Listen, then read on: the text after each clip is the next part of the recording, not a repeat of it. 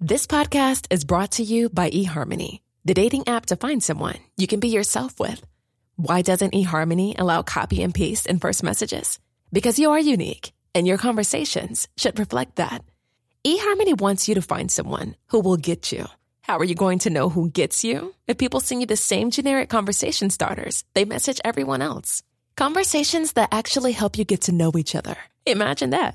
Get who gets you on eHarmony. Sign up today. Hold up. What was that? Boring. No flavor. That was as bad as those leftovers you ate all week. Keke Palmer here, and it's time to say hello to something fresh and guilt-free. Hello Fresh. Jazz up dinner with pecan-crusted chicken or garlic butter shrimp scampi. Now that's music to my mouth. Hello Fresh. Let's get this dinner party started. Discover all the delicious possibilities at hellofresh.com. There's never been a faster or easier way to start your weight loss journey than with PlushCare. PlushCare accepts most insurance plans and gives you online access to board-certified physicians who can prescribe FDA-approved weight loss medications like Wegovy and Zepbound for those who qualify. Take charge of your health and speak with a board-certified physician about a weight loss plan that's right for you. Get started today at plushcare.com slash weight loss. That's plushcare.com slash weight loss. plushcare.com slash weight loss. You are listening to Scoop B Radio. What's going on? I hope wherever you're listening from, you and your loved ones are safe during this COVID 19 period. Hey, this is the producer of Scoop B Radio, DJ Manuel. I would just like to take the time out to give a big thanks for the listeners to the pod. We did record numbers last month. So, on behalf of Scoop B and myself, thank you for the four years of supporting Brandon on this media journey. If you have a few minutes to spare, please fill out a short listener survey. Go to scoopbradio.com slash poll. You can also share your opinions about the show so we know what works and what we can do better. That's scoopbradio.com slash poll. S-C-O-O-P, the letter B, R-A-D-I-O dot com slash P-O-L-L. Don't worry if you didn't catch any of that, the link will be in the description. You're listening to Scoop B Radio with Brandon Robinson. DJ Manny, Manny. L. Scoop B Radio. You know it's official if Barry Bonds said, it, yo. The best in the business. That's word You're Scoop. You either tuning in Scoop or reading B the word from Scoop. He give you the business. He show you the proof. If Scoop B say it, you know it's the truth. Sports and entertainment. He give you the mix. Some of the biggest interviews, he give you the fix. On iTunes, the number one podcast, the Jordan, the journalist, the GOAT, so why ask? Watch out, watch out. about it, if he naming them, scoopb.com, do numbers like Chamberlain. Pin game is a gift, got the gift to gab. If he say it is gospel, it's as simple as that. Now pay attention and you can see the way it go. Enough of this talking. This is Scoop B Radio. You're listening to Scoop B Radio. Get on his Instagram now. Follow him. At Scoop B's, follow him. Yes, sir. Scoop B Radio. Radio. The airways, on the plane, on the train, everywhere you need to be. I am Brandon Scoop B Robinson. Make sure to follow me on Twitter at Scoop B, Instagram and Snapchat at Scoop underscore B. And make sure, most importantly, that you subscribe to the Scoop B Radio podcast, which is available on all podcasting networks. Apple Podcasts, Spotify, Google Play, TuneIn app, Stitcher app, or simply by visiting scoopbradio.com. Independently produced and 2.1 million streams last year. One of the reasons why is because we have newsmakers who make it happen. And it's no different here. It's on the line right now. We have Tiki Barber. Tiki, welcome to Scoop B Radio. What's up, brother? I'm good. How are you, man? I'm trying to make a dollar out of 15 cents. I love that. And aren't, aren't we all? Right? We're all hustling right now, trying to figure out how life is going to proceed, and whenever this thing you know, allows us to be out and about again.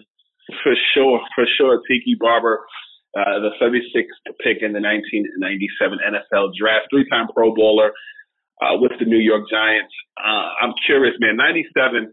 I've always said 96, 97 from a cultural perspective, a music perspective, a sports perspective was a good year. Hmm. Um, you were drafted in 97. Michael Jordan's last season, uh, the 97 98 season. You've been born in the house and in the house bored. Did you check the last dance out? I did watch The Last Dance. Man, how could you not? I mean, Michael Jordan is one of the icons in the world of sports, and to get an inside look was it was worth seeing, man, because as, as much as we think we know about Michael Jordan, I don't think I realized how hard he was on his teammates. I mean, I knew he was a winner, but I didn't think he was that hard on his guys. Um, and I, I enjoyed it, man. You relive uh, one of the iconic dynasties in sport, and you know, Michael's a great central character. He showed some emotion. Um, you know, I tell you one thing I walked away with wondering, and I don't, I don't know if we'll ever know this answer is was he like happy? Like, did he did he really enjoy it, or was he still, uh, you know, even to this day, spiteful about some of those things? He's mm-hmm. a billionaire a couple times over. He's got six championships. I mean, he's revered. Um, but I wonder, I, I I couldn't figure it out. Like, is he happy with with like his life? Because I mean, I would be. You know what I mean? Mm-hmm. Who is the NFL's Michael Jordan? Was it is it Tom Brady? Scoop B Radio. Ah, I mean, if you want to put apples to apples like that, meaning someone who achieved as much and but had this that same kind of attitude, it it wouldn't be Tom. I mean, the success side would be Tom, but I don't know who's who's had that much success that had that kind of attitude. Maybe Ray Lewis was that this way. You know, Ray was hmm. intense, man. I mean, Ray Ray made it hard on on everybody, but most of those guys who those Ravens teams came with them. You know, they got it. They understood it. Mm-hmm. Uh, football being a physical sport like it is, and if you if you don't have that that I'm going to you know rip your heart out mentality, there's just no way to be successful over time. But Ray did it for a long time and won a couple of championships. So I'd probably say Ray on the intensity side, but on the success side, it definitely would be Tom Brady. Is there any way that you could be a successful athlete and be a nice guy at the same time? That's a good question, man. Uh, it depends on the sport, right? In, in like in football, there's so many moving parts that you know you can have a, the greatest quarterback in the history of the world, but if your defense is deficient or you have a kicker that can't make you know extra points, you're not going to ultimately win. And we end up remembering the winners, not necessarily the guys that are greatest. And so football is different because it's there's so many you know variables involved. Um, basketball, I think you can be. I mean, I think LeBron's a nice guy. He comes off as is is someone who you want to hang out with. I mean, he has his crew, the banana boat crew, you know, Carmelo, mm-hmm. Chris Paul. Like they hang out, they drink wine, they have a good time. Um, he's he's he seems like he's good to his teammates, even though he's hard on them. Uh, mm-hmm. But he, he seems like he's good to them. So I, yeah, I think you can. It just depends on the sport you're a twin brother. I know the twin questions get um, kind of. oh, I love no, them, I love them though. yeah, but I want to put it in a different direction. So, sticking with the theme of basketball, um, Lonzo Ball has brothers.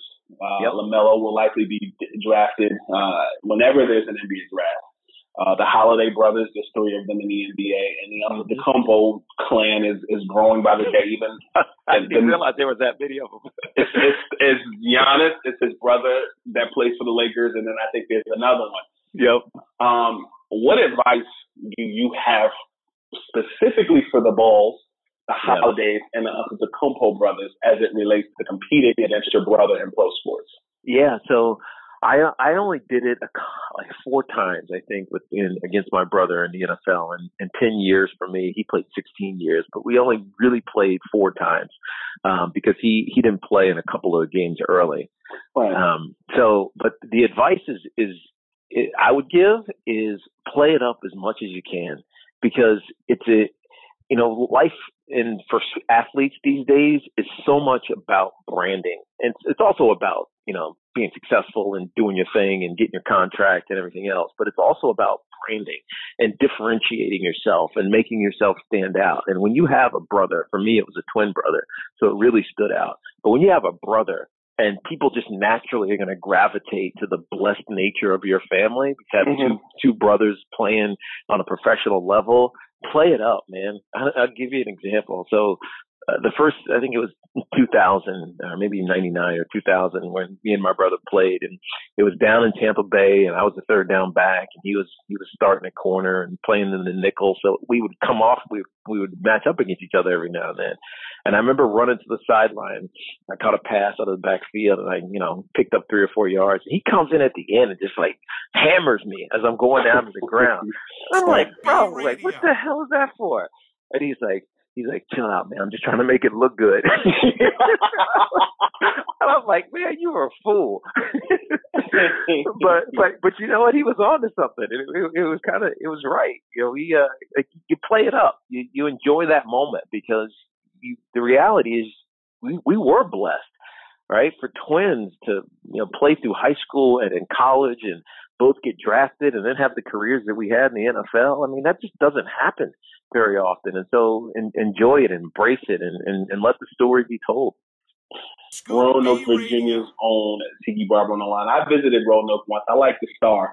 Yeah, yeah, the Star City of the South, man. It used to be a, a growing city and then uh, the railroad left, and uh, a lot of the commerce that would go through there kind of went away. And it's it's it's coming back. It's stabilized because of the hospitals that are there. There's a couple of uh, uh, systems, uh, medical systems that are there, mm-hmm. um, and so it's it's a, it's a great place to grow up because there's not a lot to get in trouble with. You know right. what I mean? It's like there's not there's no big city. There's no man, you, you're going to get lost in the whatever in the weeds somewhere. It doesn't really exist, and so we had we had a good upbringing, and I think it uh, it helped shape us to the people that we are now. I remember taking trips to the Shoney's while I was out there. from here, moved out there, and Shoney's was like the spot. Yep, that's right. I mean, that's the thing in a place like Roanoke. Like, like we hung out at Hardee's. You know what I mean? When when yeah. Blockbuster when Blockbuster was still around, we'd go to Blockbuster and just you know make one of our friends would have a job there and be like, hey, what what movies can we get? You know what I mean? What movies aren't selling that we could take home uh, because because somebody was working there. I mean, we, you, you hung out at the mall. You didn't. There was no like there was no hood. There was no like bad places to hang out. It was just it was all good. We developed a lot of great friendships. You know, trying to live life. Tell me something. With the conversations about the failure of the Rooney Rule, do you think Louis Riddick would have been a better GM for the Giants? Um, I, it's a good question. I'm I'm gonna say no, only because I know Dave Gettleman well. He was assistant when I was when I was there, uh, and he's no nonsense. And I think for what the Giants needed, right? Because for a long time, um, before Coach Coughlin with Jim Fassel and and Ernie Accorsi and, and George Young before them in in that that Coughlin era, for most of that Coughlin era, um, it was I mean, it was sound, right? You knew what the Giants' philosophy was. You knew what kind of players they were drafting. There was it was high character and guys who would work hard. And like mm-hmm. you, you knew it. And then there was a point um, right at near the end of, of Coach Coughlin's tenure, and then we got Ben McAdoo, and, and then and and um and Pat Shurmur, where it's kind of like what, what what are the Giants standing for? Like what what what is they what do they what do they mean? Like what's the message? What's the what's the philosophy? And so I think they needed someone who was previously familiar with the success that the Giants had. Dave Gettleman certainly was that guy, and someone who was going to hammer home a philosophy and and and not compromise on it. And we've started to see that. And it took a couple of years, but the drafts have been solid the last the last two, and we've got some potential superstars. One in Saquon Barkley, obviously, uh, and Daniel Jones. Uh, if he if he uh, develops like a lot of people think he will, I, I think that Dave and the Giants brought that consistency to purpose back. Um, could Louis Riddick have done that? Yeah, of course he could have, and and I have a ton of respect for him. Um, but he didn't have a familiarity with the old system, you know, the Wellington Mara and Bob Tisch system of running that team. Dave did. What's the feeling for Saquon Barkley? Right now, I mean, he's he's living it, and but you know, it's interesting because he gets compared to, at least success wise, to some of the things that I did in my career. And if he stays with the Giants, I mean, my records have no chance, man. He's gonna he's gonna run through them. But it's interesting because it took me about four years to figure it out. like 2000 or so, I started to figure it out. 2001, how to be consistent, how to stay healthy, how to be uh, a reliable contributor. Saquon had that from day one, right? Mm-hmm. And it, and if you if you start, you know, if you get it, like you know, the proverbial get it from day one, and you have great success. He was rookie of the year, and I can't remember if he led the league in rushing that year, but he was he was right up there. Um, the next thing that you want is team success, and so after one year, rookie of the year. Second year, he had a little bit of a setback, mainly, because of that high ankle sprain that kept him sure. off the field for a couple of weeks. And he, you know, he battled it. And, you know, he played, but he battled it, and he finally started to get right at the end. But now going into year three, it's like, all right, we need to win. You know what I mean? It's like I, I, we've got this from this side of, of of our team. We got you know pieces on the defensive side of the team. We got a quarterback who we all believe in. Uh, we got a coach and Joe Judge who seems no nonsense and tells it like it is. We got to start winning. And so if I'm Saquon in my mind, I'm saying when are we winning? Right? It's not like yeah, we got to build another year. Oh, we need to you know once we get this in the draft. I mean that that's that's got to go out the door. Um, and and it's on him, right? Because when you think about who's who are the leaders there, it's him. They're a young team, the New York Giants. Uh, Nate Solder's in 30 years old, but he's a tackle. Um, it's Saquon's got to be that leader. Daniel Jones has got to follow, uh, and hopefully it leads to wins. And you mentioned Daniel Jones. You're you're very honest about quarterback, sir. Uh, yeah. You think Daniel Jones is the Giants' guy? You know what? If if I hadn't played with Eli, and seen the success that Eli had in the New York market, because the market absolutely matters, right? If I hadn't seen it with Eli, I would have told you, yeah, he's too timid, man. He doesn't have that fire. He doesn't have that that that that that um, you know, get up and scream at you. I'm a I'm your leader um, uh, quality. But what we've seen in New York, and we saw it with Eli, we're seeing a little bit with Sam Darnold with the New York Jets, and Daniel Jones has the same philosophy. There's so much noise in this New York area, this metropolitan area, that if you let it affect you and let it affect your emotion, then you have no chance of being successful. Like New York sports will chew up and spit you out if you're if you're thin skinned. And what I think Daniel has shown is that, like Eli, any criticism can roll off his back. The praise kind of does as well, right? He he recognizes it, and we know how good he is and can be, but you can't buy into it because it's like a setup in New York, right? They set you up, they build you up, you get up on that pedestal, and as soon as you take a misstep, I mean, it's it's not even like two or three chops before the tree comes down. You know what I mean? So I, I think he's got the right mentality for this market. Uh, so yeah, I do think he can be the guy. He's got the skill set. He's athletic. Um, and if the offense, you know, take uh, tailors around his skills, I, I think he'll definitely be successful. You've seen Derek Jeter handle it well. You've yep. seen Carmelo Anthony, despite the Knicks kind of losing, uh, but having a playoff appearance in 2013, handle it well. And Eli uh, handled it very well. That's uh, right. Million, million dollar question: Is Eli Manning a first ballot Hall of Famer? Oh, that's a great question. Um, he is a Hall of Famer. There's no doubt about it. The question about first ballot is timing. Because think about the peers that he's going in around. Um, and I think he maybe has an, an, an advantage because he's not going to align with his brother, Peyton, who retired a couple years before. He's not going to align with uh, Drew Brees, who's still playing, or Tom Brady.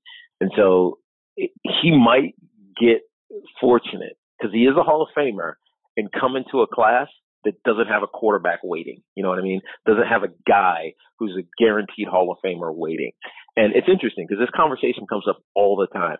Is Tom is, is is is Tom Brady better than Eli? Yeah, you could say Tom Brady is, is better than Eli, even though Eli beat him twice in the Super Bowls. Is is is Eli better than his brother? I mean, uh, it's, it's debatable, right? They had the same number of success in the Super Bowls, but Peyton Manning was this iconic player.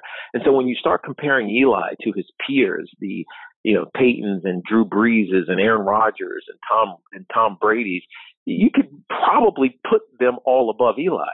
But when it comes to the Hall of Fame, it's all about timing and the narrative uh, around your timing. I think Eli might be a first ballot Hall of Famer because he hits he hits the uh, the finalist list at the right mm-hmm. time. No, that's real. Tom Brady signed with the Bucs. Do you love it or hate it? Oh, I love it, man. you know, it's funny. I talked to my brother who's actually played golf with him. He's like, he's the chillest dude you could ever imagine um, uh, down there in Tampa. But mm-hmm. when I when he first signed, I was like, like, what does this mean? He's like, it's it's simple, bro. For the first time in a long time, maybe since Jon Gruden was there back in early 2000s, 2002, three when they won that Super Bowl, people care about the Tampa Bay Buccaneers, right? You're a talking point, you're a conversation point. There's an expectation above mediocrity, like significantly above mediocrity for the Tampa Bay Buccaneers team. And that alone is worth signing Tom Brady. Now, given the fact that they are stacked offensively with Chris Godwin and Mike Evans, and then now Rob Gronkowski is there, they got three good tight ends. So OJ Howard and Cameron Brate. Uh, so they can they can the versatility of this offense is going to be you know amazing. I love Bruce Arians. I literally have known him since the day I was born because he and my father were graduate assistants at Virginia Tech uh, back in 1975. Uh, he's the, he's the coolest dude in the room with his Kangol and you know, he, he, he, he, he'll have a scotch with you and tell you how it is. Hey, son, you know what? You're, you're messing up. Or, or son, great job. Let's go celebrate. Right. And I think it's, it's a great environment for Tom to wind out his career and have some fun. You know, a lot of people ask, you know, why did Tom leave New England? Maybe he just want to have some fun. It's great to win, but sometimes you want to have fun doing what you're doing. And they're going to have a lot of it down there. And I think they're going to have some success, despite the fact that it's probably the toughest division in football right now. It's quite tough, tough, quite tough. Scoop B Radio, Radio. on the line with Tiki Carter, uh, talking all things NFL, the last dance, and golf. Uh, subscribe to Scoop B Radio on all uh, streaming platforms. Uh, Odell Beckham Jr. Yep. Um, it was interesting to watch The Last Dance, where you saw Dennis Rodman slapping Karl Malone's butt in the finals. And then, and then he tweeted about it and was like, man, I slapped somebody's butt and I get, I get, I get charged. I get, yeah, what's up? Right. I get, I get arrested, right?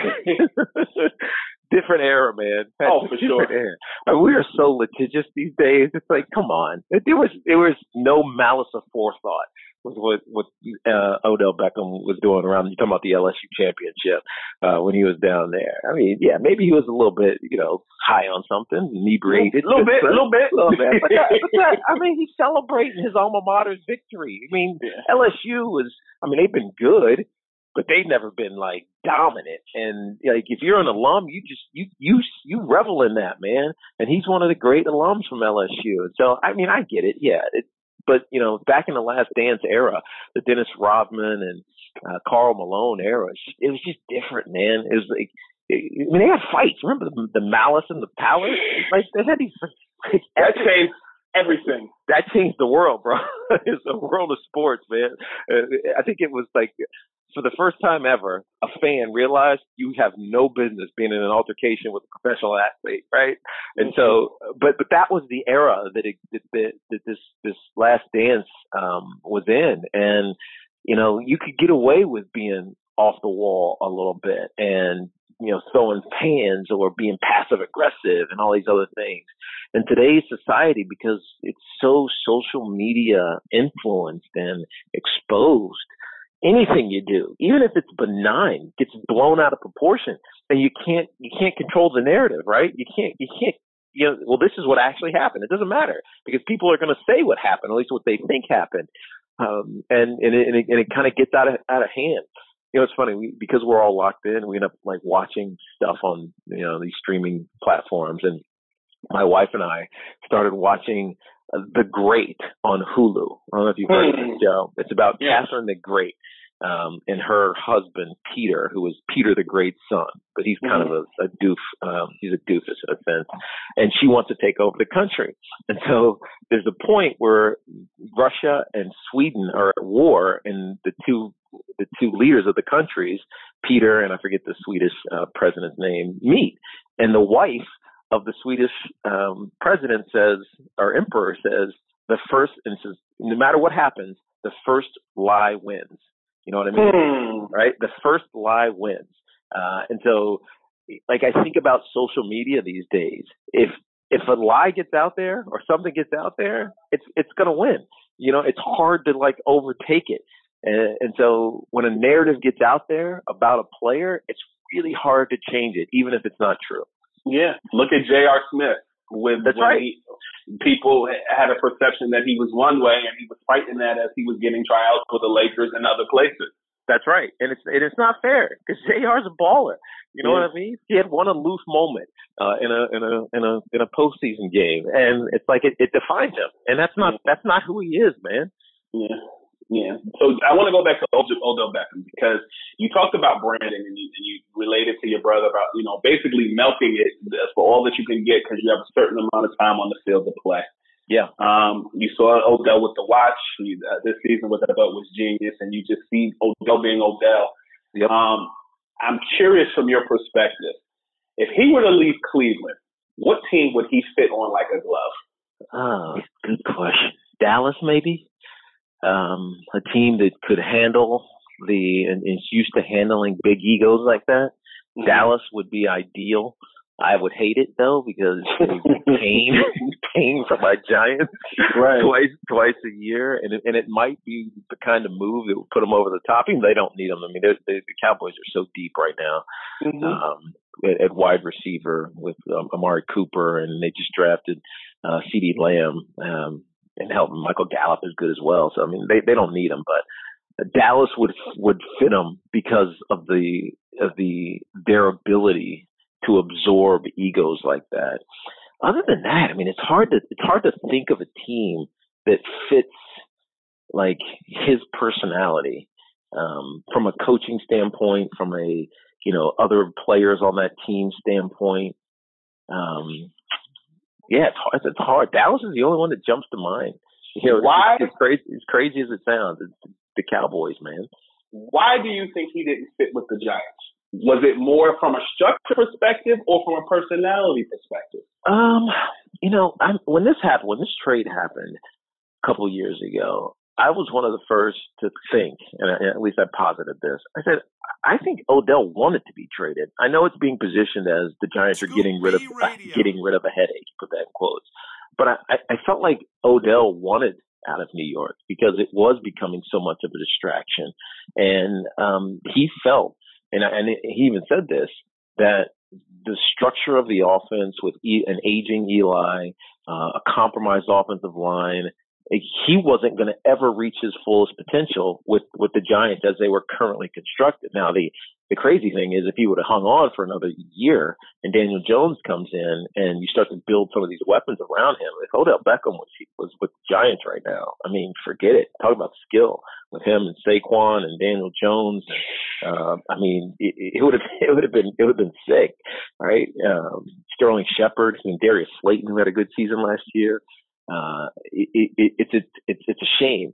Um, but ultimately, why I think it didn't work is because he got bigger, like his brand, his brand, it got bigger than the brand that was on the field, and that's just really it's it becomes untenable. Do you think Antonio Brown will play this coming season? I do think he will, and I think he probably will play with the with the Baltimore Ravens. Um, it just feels like his messaging, his personal messaging, has changed. Um, I mean, it, would I would I trust that fully? Mm, Probably not, just because his, his history has shown uh, that he gets erratic at times. But he's got a relationship there, obviously, because Hollywood Brown is his cousin, um, and he seems like Lamar um, uh, Lamar uh, Jackson and him have a good working relationship. Uh, John Harbaugh has even talked about the potential of it happening. So I do think he'll get a, a shot as long as he stays stable. Um, and I don't know if he's getting counseling or, or help, but his outbursts have ceased. And really, that's why that's what was keeping him out of the league. It was, it was you, you just couldn't trust what was going to come out of his, well, really not out of his mouth, but really what's going to come off of his, his Twitter account. Um, and I, I think if that calms, he has an absolute a great chance to get back into the game. I feel like Shaun Alexander is like the Tim Duncan of football. He was boring, but he was effective. Oh, oh brother from another mother. The dude stole my rushing title in 2005. you know this story?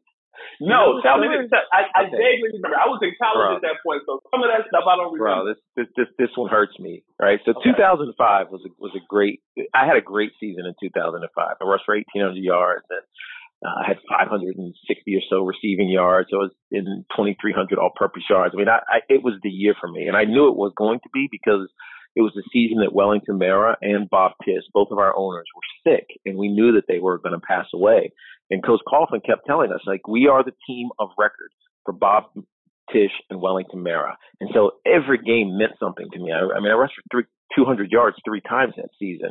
Um, and so going into our last game that year, we were playing the uh, the Oakland Raiders, right? Mm-hmm. And so we're out in Oakland, and you know, I just I crush it, man. I have like a hundred, hundred and um, you know, like 90, maybe, maybe actually I had over 200 yards that game.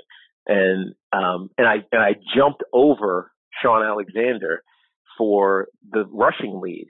Now he was handling some personal business on the East Coast. They, they their record was like I don't know, twelve and or thirteen and two at the time. Like they, he wasn't going to play. You know what I mean? He wasn't going to play that that last game of the season, but he saw me on rush for 200 something yards and jump over him.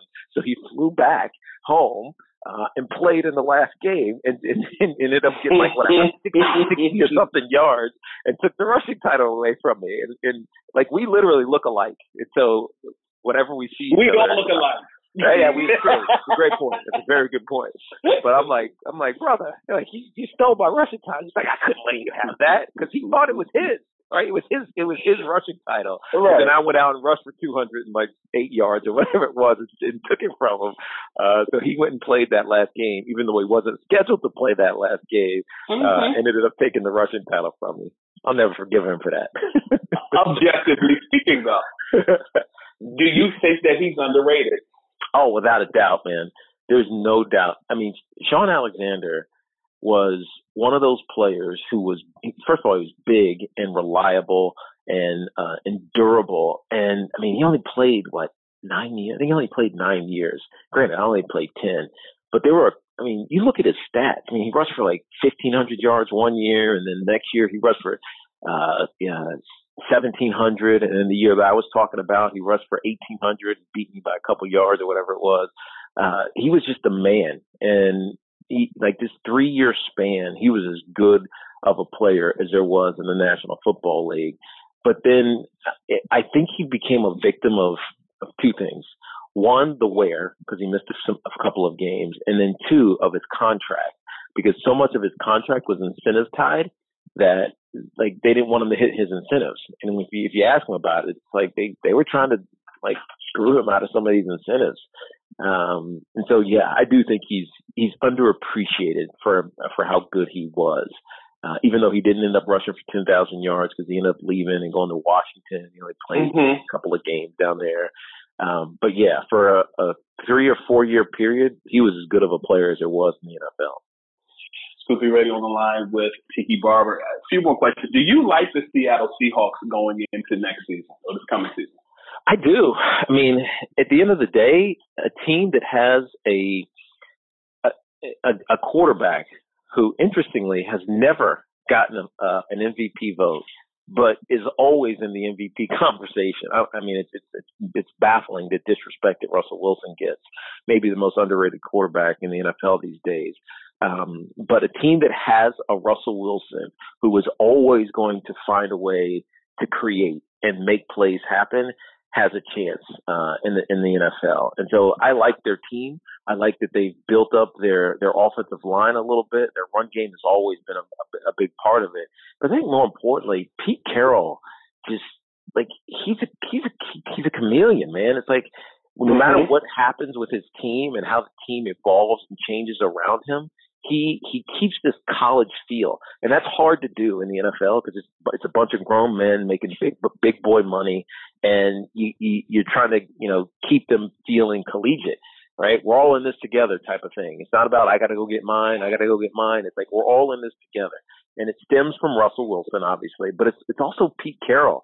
Uh, and how he he manages this team and allows them to have some independence and autonomy right? It was famously famous uh, when they when they won their Super Bowl that that defense was like they were vicious with each other. I mean, forget the opponents, but they were vicious with each other, uh, mm-hmm. and they let it all hash out on the practice field or in the meeting rooms, so that you know there was never any like unsaid acrimony. And, you know, so much of that is leadership. So given Russell, given Pete Carroll, I like where they sit. The challenge is just like the NFC South, which I said is a tough division, the NFC West is really tough because Arizona's coming. The Rams have, I mean, they've been good for the last couple of years. I think the Rams may take a step back, but San Francisco was in the Super Bowl last year. They have good talent. I mean, the NFC West is going to be one of the tougher divisions in, in football this year. And when you talk about Pete Carroll, you'll appreciate this reference because this was at the beginning of your career with the Giants.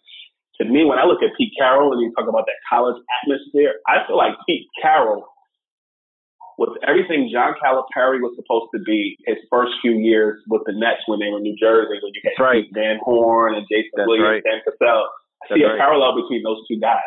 That's a that's a I w- I've never thought of that, but that is a it is a great analogy uh, because Coach Cal is, is the same way. Like he's no BS. He's just going to tell you, right? I'm going to pit you against whoever you're competing against. The best man is going to play. I don't care what your status is. It's all about the team and winning. And when you lose, if you lose, lose out, you're still going to be a great uh, contributor for us, right? That it's it's hard to do that because egos start to take over, especially on the professional level. I think Cal has been so successful on the college level because he can employ that. And if you lose out and you and, and, and you you have a bad attitude, then you're dude, you're like 12th man on the bench, right? And so you know that in, in Kentucky that you you can be the sixth man. You're going to play, you know, 15 minutes a game. You know what I mean? It's not like you're going to play two minutes a game. And so he's been really good at dividing um, uh, up his talent, his tiers of talent, but making them all feel important. Uh, and that's what Pete Carroll does as well. Tiki, were you really ready to retire physically, or did your relationship with Tom Coughlin make you want to retire when you did?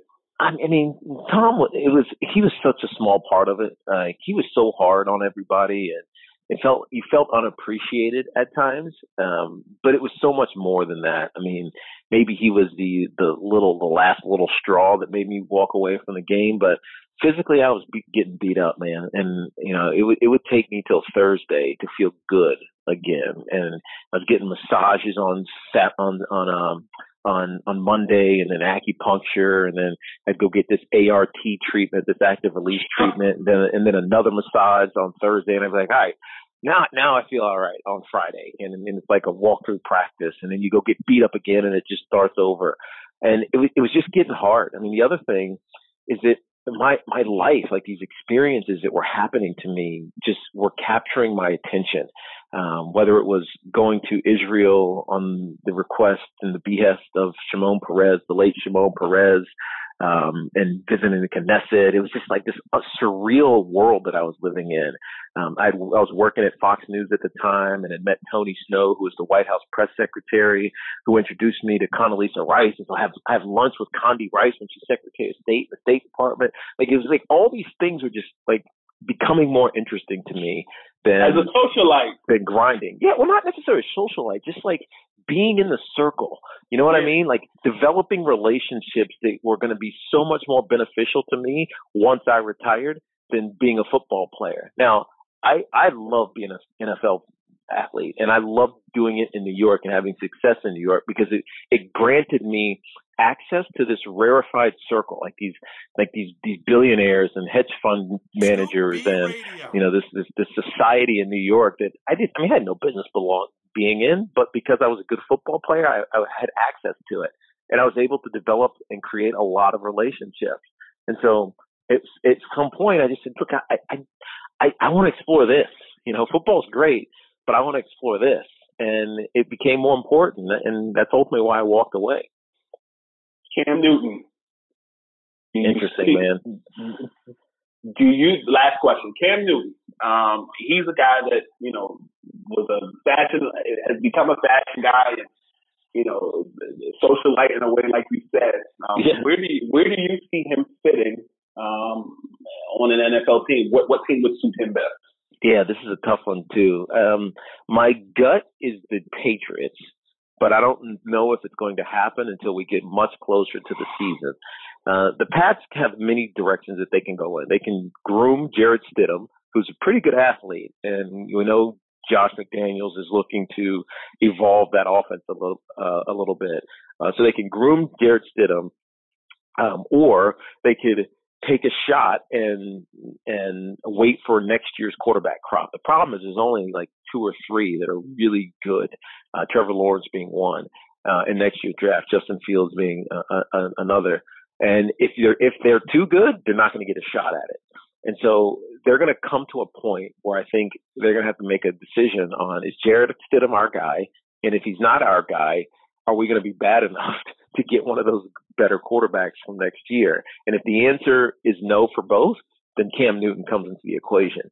I think what you're starting to hear is as as good as Cam is or has been and could be, if he's not the starter, he becomes a little bit of a an elephant.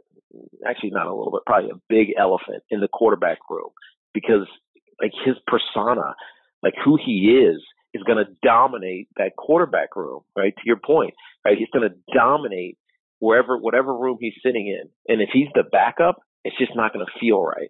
And so I think a lot of um, I think a lot of teams and head coaches are a little bit wary of that. Mr. Barber, here's the good news. You're off the hot seat. Ah, I love it. that was fun though, man. That was a good chat with you, brother. Man, I appreciate it, and I'm glad we finally got this done. Yeah, man, it's been a long time coming. Yes, sir. All right, man. Enjoy the rest of the day and stay safe out there. Yeah, you as well, man. Eventually we'll be back to normal, but till then, stay safe and stay sane.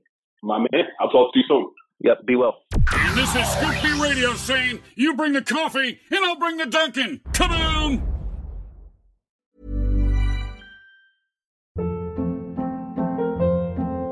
Hold up. What was that? Boring. No flavor. That was as bad as those leftovers you ate all week. Keke Palmer here, and it's time to say hello to something fresh and guilt-free. Hello Fresh. Jazz up dinner with pecan-crusted chicken or garlic butter shrimp scampi. Now that's music to my mouth. Hello Fresh. Let's get this dinner party started. Discover all the delicious possibilities at hellofresh.com. Hi, this is Paige from Giggly Squad, and I want to talk to you about Splash Refresher and my water intake. Okay, so you guys obviously know that I'm a hydrated girly, but sometimes when you drink that much water, it starts to just taste bland, and you're just like, I need something to spice it up. That's why I love Splash Refresher. It has zero sugar, zero calories, and it's a splash of sweetness. And they come in five different flavors. They're so good. Wild berry, acai grape, pineapple mango, lemon, and mandarin orange. My favorite is the wild berry because I just I just love a berry. So if you're like me and you're drinking water all day, then try Splash Refresher. It's going to absolutely change your water game and it's good for you. Hey, folks, I'm Marc Maron from the WTF Podcast, and this episode is brought to you by Kleenex Ultra Soft Tissues, your ally to help tackle your allergy symptoms this season. I love the change of seasons, but nobody loves pollen and all those other things floating in the air that make you sneeze during this nice weather. Kleenex Ultra Soft Tissues are hypoallergenic and allergist approved, so fight back against watery eyes and runny noses without worrying about irritating your skin. For this allergy season, grab Kleenex and face allergies head on.